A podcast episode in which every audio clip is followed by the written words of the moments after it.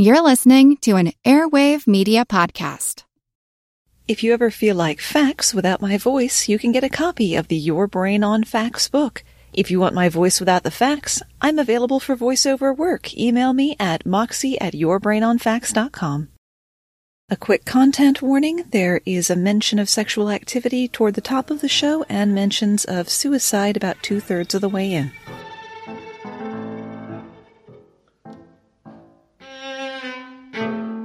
In 2003, Oprah Winfrey used her massive daytime television platform to warn millions of people that teenage girls were attending parties wearing wild shades of lipstick and performing oral sex on boys.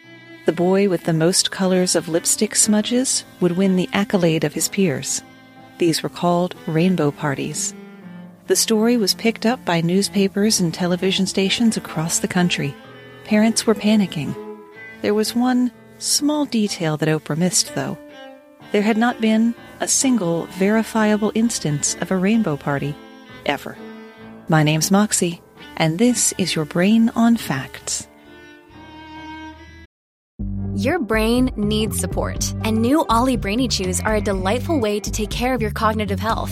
Made with scientifically backed ingredients like Thai ginger, L-theanine, and caffeine, Brainy Chews support healthy brain function and help you find your focus, stay chill, or get energized. Be kind to your mind and get these nootropic chews at olly.com. That's O-L-L-Y.com. These statements have not been evaluated by the Food and Drug Administration. This product is not intended to diagnose, treat, cure, or prevent any disease. Parents are naturally worried for their children, and it doesn't seem to take much to send them into a tizzy. And it's not just parents. We as people are pretty prone to overreacting to the first piece of information we receive. Modern media makes the spreading of these new urban legends basically effortless. But false panics and hoaxes are far from a new invention. They've always been with us. Most people know the story surrounding Orson Welles' radio play The War of the Worlds by H.G. Wells. No relation.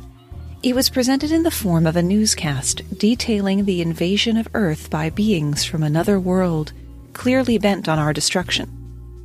Listeners thought the broadcast was real. There was mayhem in the streets as as many as a million people fled their homes or armed themselves and made ready to fight off the alien hordes. We know all about the panic that this radio play caused. It was in all the papers. Therein lies the problem. Newspapers of the day greatly exaggerated the situation. To begin with, not that many people were tuned in to the Mercury Theater on the air that evening. Only 2% of households with radios even heard the play, which repeatedly identified itself as such during the performance. Some CBS radio affiliates even cut away from the broadcast in favor of local programming, further shrinking the potential audience. Most people were listening instead to the ratings juggernaut ventriloquist Edgar Bergen. I still fail to understand how a ventriloquist act really worked on the radio, but if it makes you happy. So, why then, if so few people heard it and fewer still were confused by it, did newspapers separately and independently make the situation sound much worse than it was. They were motivated by fear, not of aliens, but of the radio. The wireless radio was the first real threat to the superiority of the newspaper as the public's primary source of information. Reporters and editors saw this as an opportunity to prove to advertisers and regulators that radio was dangerous irresponsible, and not to be trusted. A similar thing had happened in England 12 years earlier with a fictitious report that an angry mob of unemployed workers were running amuck in London, looting and destroying everything in sight. The National Gallery had been ransacked, the Savoy Hotel blown up, the Houses of Parliament were being attacked with trench mortars, and the Big Ben clock tower had been razed to the ground. Like any good radio play, the narration was accompanied by sound effects. A fair few people did take to the streets, even fleeing past the famous buildings that had been reportedly destroyed, while others desperately clogged police phone lines. The BBC tried to ease tensions by reminding people that the report was a comedy skit entitled broadcasting in the barricades, ending their message with London is safe, Big Ben is still chiming, and all is well. Well, if you can't trust the BBC, at least we can still rely on Armed Forces Radio. People thought until 1947, when in May, WVTR in Tokyo began to issue a series of bulletins about a 20 foot high monster that had risen from the sea to lay waste to the area. Bullets were useless against this dragon like creature. Listeners could hear terrified shrieks, people shouting orders over bullhorns, heavy weapons, and massive vehicles rolling by. When the beast reached downtown and the intrepid reporter who'd provided the play by play snuck closer, the monster opened its mouth and congratulated WVTR on its fifth anniversary in a high soprano voice. That's right, an hour's worth of breaking news to pat themselves on the back. During the broadcast, police phone lines were tied up with people trying to get information. U.S. military police were told to stand ready, and Japanese police were told to prepare to go on the offensive. British troops in the area demanded rifles and grenades so they could assist in the assault. All the while, station personnel declined to give more information. They finally admitted the joke when the broadcast was over, repeating this clarification until the end of the broadcast day, though nervous phone calls would continue into the next morning. Top brass was not pleased. Five men would be relieved of duty when all was said and done. The commanding officer of WVTR, the two authors of the script, the civilian program director, and the private first class who actually read the bulletins. If official media sources can do all this, imagine what would happen if some nefarious party took control of the airwaves. As it happens, we don't have to imagine it. In fact, I did an entire episode on it. Episode number 96 Do Not Adjust Your Set. Signal hijacking has plagued broadcast media almost since its inception. The 1980s and 90s were a heyday for hackers as consumer electronics developed at a tremendous pace, giving tricksters and ne'er do wells all the tools they needed, from a disgruntled HBO subscriber calling himself Captain Moonlight to the infamous and still unsolved Max Headroom signal takeover of WGN and the Chicago PBS affiliate. Though technology has advanced from analog to digital and studios have tightened their security, hijackings have continued such as in 2013 when pranksters in Montana realized their local CW affiliate, WKR TV, had left their emergency alert system computer on the factory presets. During the Steve Wilkos talk show, the emergency klaxon blared and a text crawl began at the top of the screen, accompanied by an official sounding baritone man's voice, warning viewers Civil authorities in your area have reported that the bodies of the dead are rising from their graves and attacking the living. Follow the messages on screen that will be updated as information becomes available. Do not attempt to approach or apprehend these bodies, as they are considered extremely dangerous. This alert would go out again during that evening's episode of The Bachelor. Aficionados of drop D tuning will probably recognize that message as the beginning of the Anthrax song Fight Till You Can't from the album Worship Music. No major panics were reported from that incident, but it didn't help matters when a morning radio show in Wisconsin played the alert so they could then joke about it. The problem was, their station was a designated primary entry point station for the emergency alert system, meaning that while they were talking and laughing about it, it triggered the system to automatically send the fake alert out to all other local radio and TV stations, one of whom replayed it as a legitimate alert. There are no records indicating the perpetrators were ever identified. And this was certainly not the first time zombies were used to fool people. By the time the British rock group Zombies' single Time of the Season became a hit in the US in 1968, the band had already been dissolved for about two years. They weren't even aware of their success, and the individual members had gone on to do other things. A hit was a hit, however, and Michigan based Delta Promotions wouldn't let a trivial detail like the band not existing get in their way. If you think that's preposterous, wait until you hear that there were actually two bands, one from Texas and one from Michigan, that toured different parts of the country as the Zombies. The ubiquity of social media in our lives today would make this nearly impossible, but it worked pretty easily back in the days of rotary phones and mimeographed flyers. This was also a time when the music industry, like Golden Age Hollywood, had little respect for individual artists, changing lineups of bands at the slightest sign of pushback or insubordination. The band The Drifters went through 60 members in their time. Delta Promotion told the new bands that the original zombies were no more and that they had secured full rights to their catalog, which of course they had not. Delta also failed to mention the existence of the second Zombies band.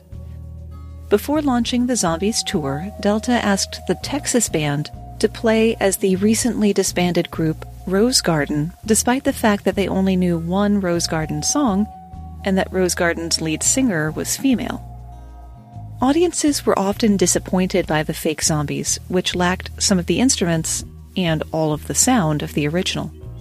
But the band would be on the bus and 50 miles down the highway before any real trouble could arise. A charade of this magnitude can't last forever. Things began to fall apart when Delta fielded a fake version of The Animals, which was outed by actual members of The Animals. When Delta tried to make an Archies band based on the comic book characters, property owners Kirshner Productions brought their lawyers to bear immediately. Delta Promotions collapsed under their hubris shortly thereafter, and all of the bands went home. After returning to Texas, two of the fake zombies, Frank Beard and Dusty Hill, were joined by Billy Gibbons to form the famous and furry ZZ Top. Bonus fact of the three, the one without the beard is Frank Beard. I'm Jane Perlez, longtime foreign correspondent and former Beijing bureau chief for the New York Times. I've been a foreign correspondent in lots of places Somalia, Indonesia, Pakistan, but nowhere as important to the world as China. I mean, China is not dropping anti democratic paratroopers into Montana. But of course, we did see things like the weather balloon slash spy balloon riveting the whole country for a week. This is Face Off, an eight part series in which we'll take you behind the scenes to key moments in the tumultuous US China relationship. We'll speak with a diplomat, a spy, a tech reporter, a US admiral, even Yo Yo Ma. Plus, my pal and noted China historian Rana Mitter joins the conversation. We'll look at what's driving the two nations apart and explore whether anything can help bring them back together. Face Off launches April 9th.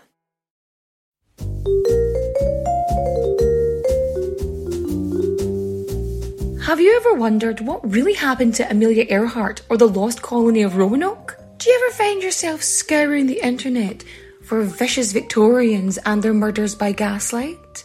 Or perhaps you're just sick and tired of women being constantly misrepresented or plain lied about throughout history? If so, join me, Katie Charlwood, history harlot and reader of books, on Who Did What Now, the history podcast that's not your history class part of the Airwave Media Network. Available on Apple Podcasts, Spotify, or wherever you listen to podcasts. Adios, au revoir, au revoir, my friends. Bye bye.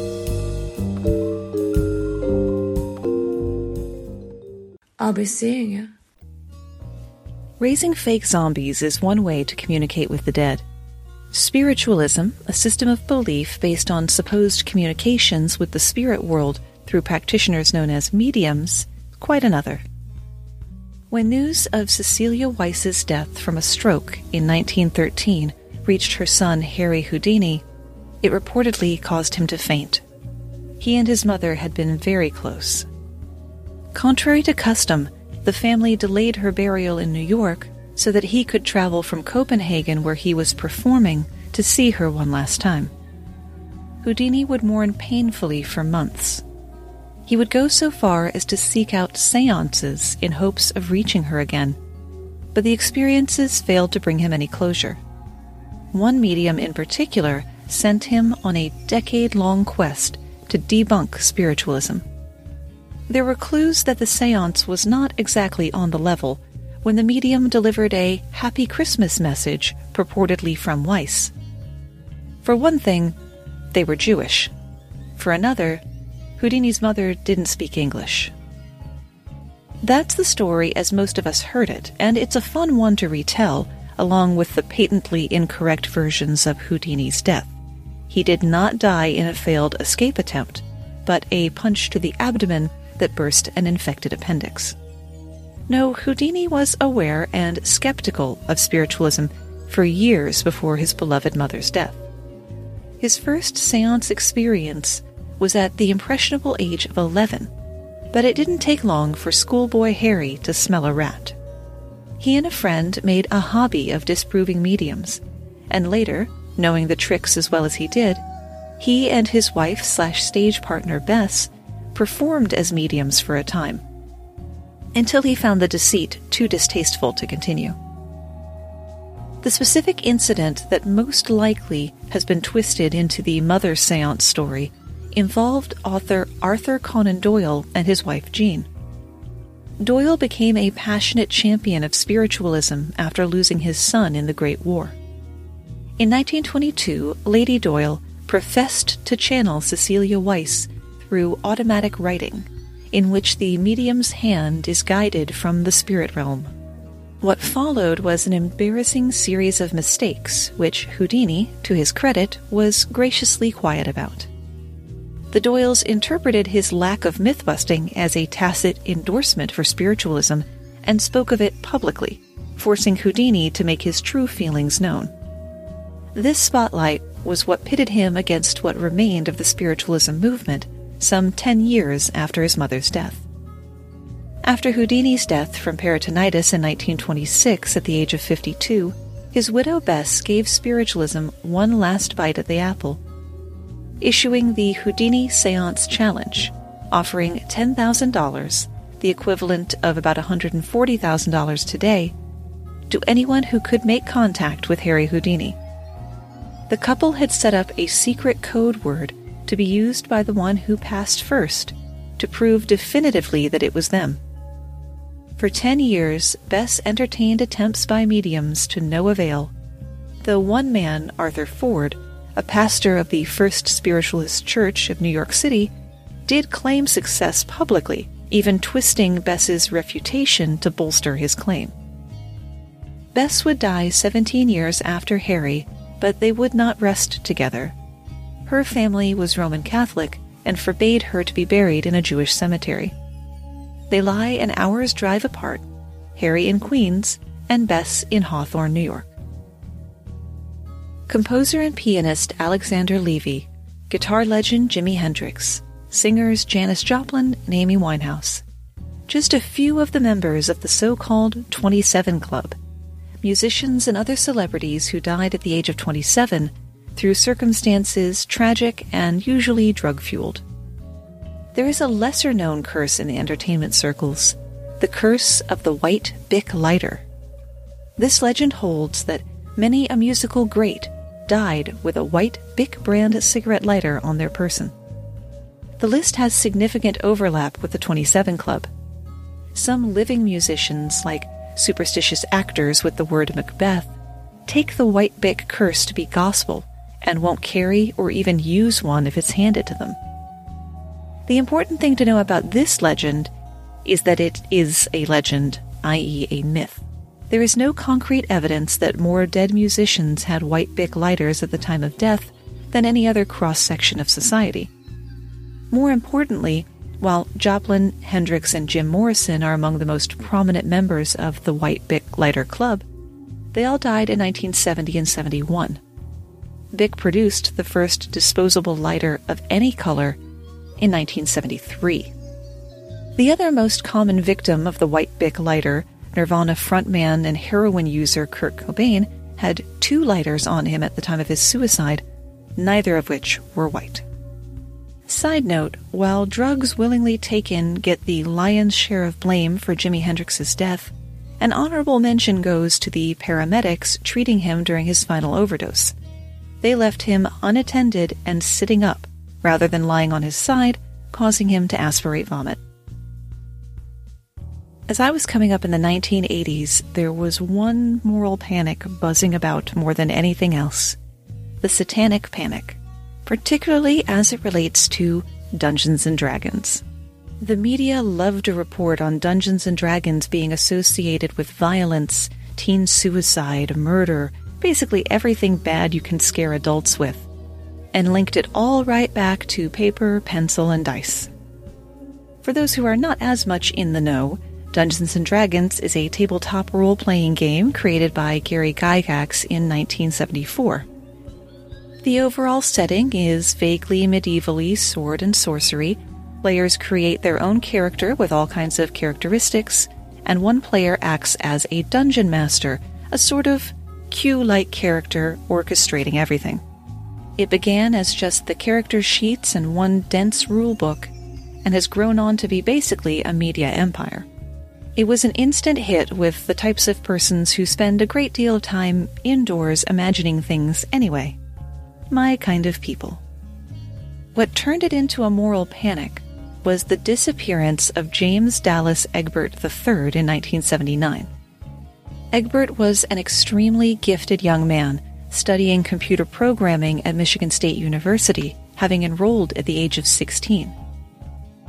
Egbert became involved with a local Dungeons and Dragons group which liked to LARP or do live action role play in abandoned steam tunnels under the college. It was into these steam tunnels that Egbert had determined to disappear one night to take his own life by overdosing on drugs. When Egbert's family hadn't heard from him for a while, they hired private investigator William Dear to find him. During the investigation, Dear learned about Egbert's Dungeons and Dragons hobby and decided to make that the focus of his investigation. Egbert's disappearance came to be blamed on a Dungeons and Dragons game gone awry. The idea was that the game had driven him from his good senses, that he lost the ability to discern reality from fiction and had gone off on some insane delusional quest, thinking it was real. This was all supposition on one person's part. The media got wind of this, and it planted the seeds of D&D as a corrupter of youth and twister of young minds. The truth was more mundane and much less riveting.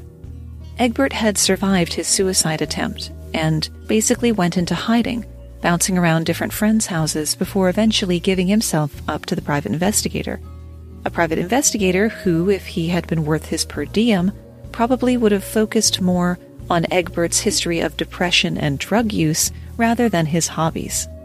Headlines go at the top of page 1, corrections go at the bottom of page 10, and nobody really cared to report or to recognize the fact that no, D&D wasn't actually the cause of the disappearance of James Dallas Egbert III.